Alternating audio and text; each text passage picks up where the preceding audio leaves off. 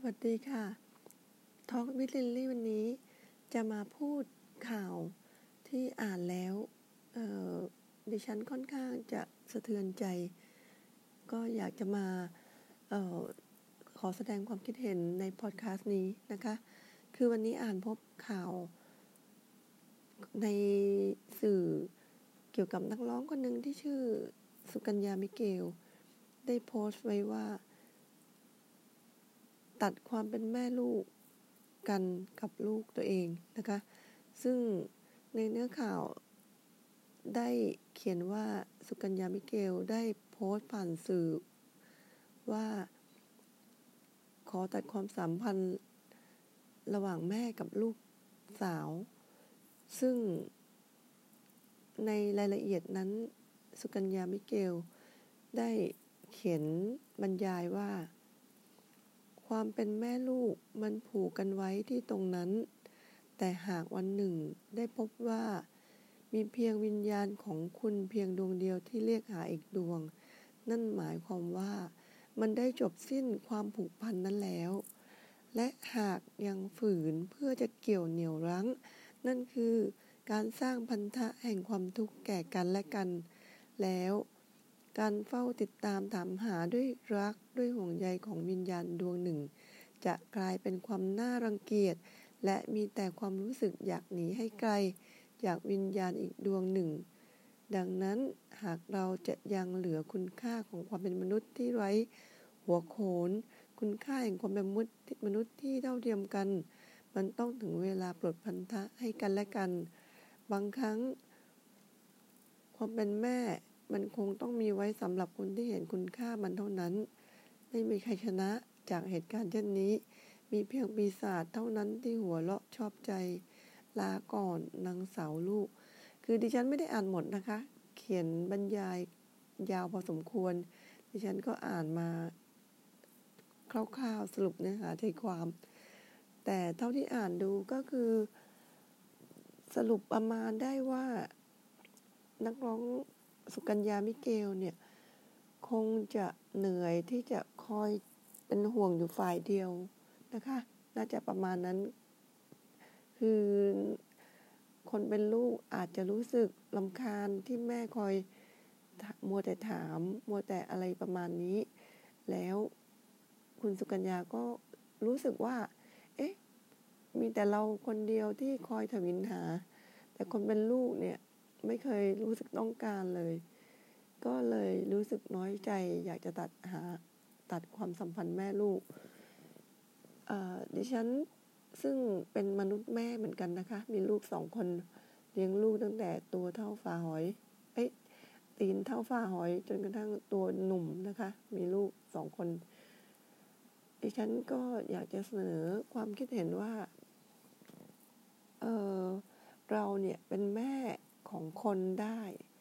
เฉพาะร่างกายนะคะไม่สามารถเป็นครอบครองหรือเป็นแม่ได้ทั้งร่างกายและจิตใจคือเราคนเป็นแม่เนี่ยมีหน้าที่แค่เกิดลูกออกมาเท่านั้นนะคะและเลี้ยงดูให้เขาเติบโตเป็นมนุษย์ที่สมบูรณ์คนหนึ่งนั่นคือหมดหน้าที่แม่แต่ถ้าเขายังต้องการเราเราก็อาจจะต่อด้วยความเอ่อสั่งสอนวัฒนธรรมสั่งสอนสั่งสอน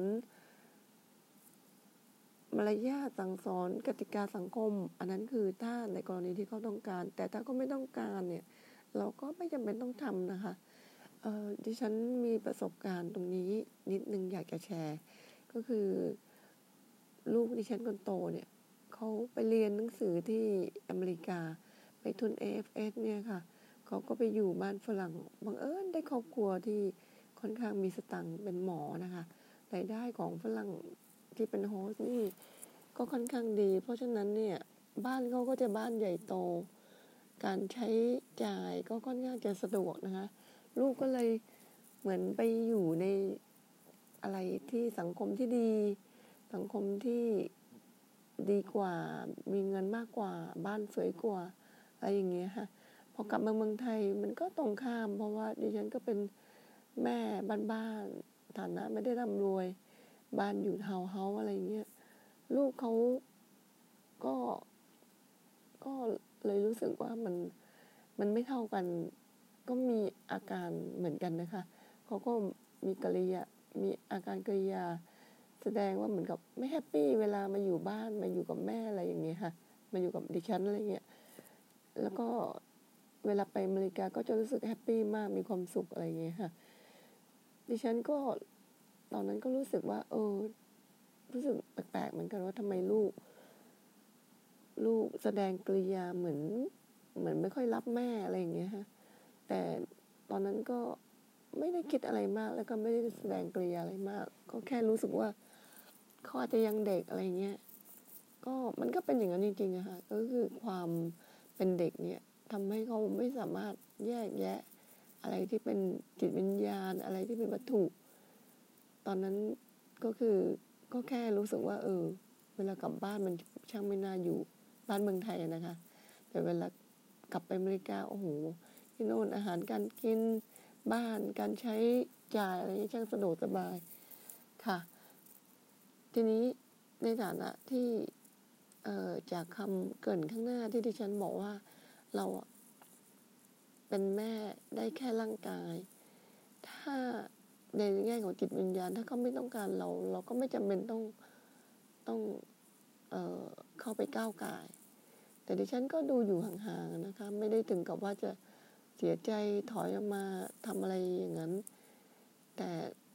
เมื่อเขาโตขึ้นแล้วก็ต้องกลับมาอยู่เมืองไทยมาทำงานมาเจอชีวิตที่มันมีปัญหามากขึ้นเขาก็เริ่มเข้าใจในเรื่องของจิตวิญญาณกับวัตถุแยกมากขึ้นซึ่งดิฉันว่าเคสของสุกัญญามิเกลก็น่าจะมีส่วนคล้ายๆตรงนี้นะคะคือลูกของสุกัญญาก็อาจจะติดยังติดอยู่กับวัตถุเช่นอาจจะอยู่ในสังคมที่เพียบพร้อมกว่าการกินกันอยู่อาจจะดีกว่าก็เลยรู้สึกไม่ค่อยไม่ค่อยแฮปปี้เวลาจะมาคุยมาอยู่กับทางด้านแม่ของแม่ที่เป็นสุกัญญานะคะซึ่งคนเป็นแม่เนี่ยก็อดไม่ได้ที่จะคอยถามไถ่เป็นห่วงทีนี้ลูกก็อาจจะแสดงความรำคาญว่าจะมาตามในนักหนาอะไรเงี้ยคือดิฉันอ่านแล้วค่อนข้างเข้าใจนะคะบางทีเด็กรุ่นใหม่สมัยนี้คนเป็น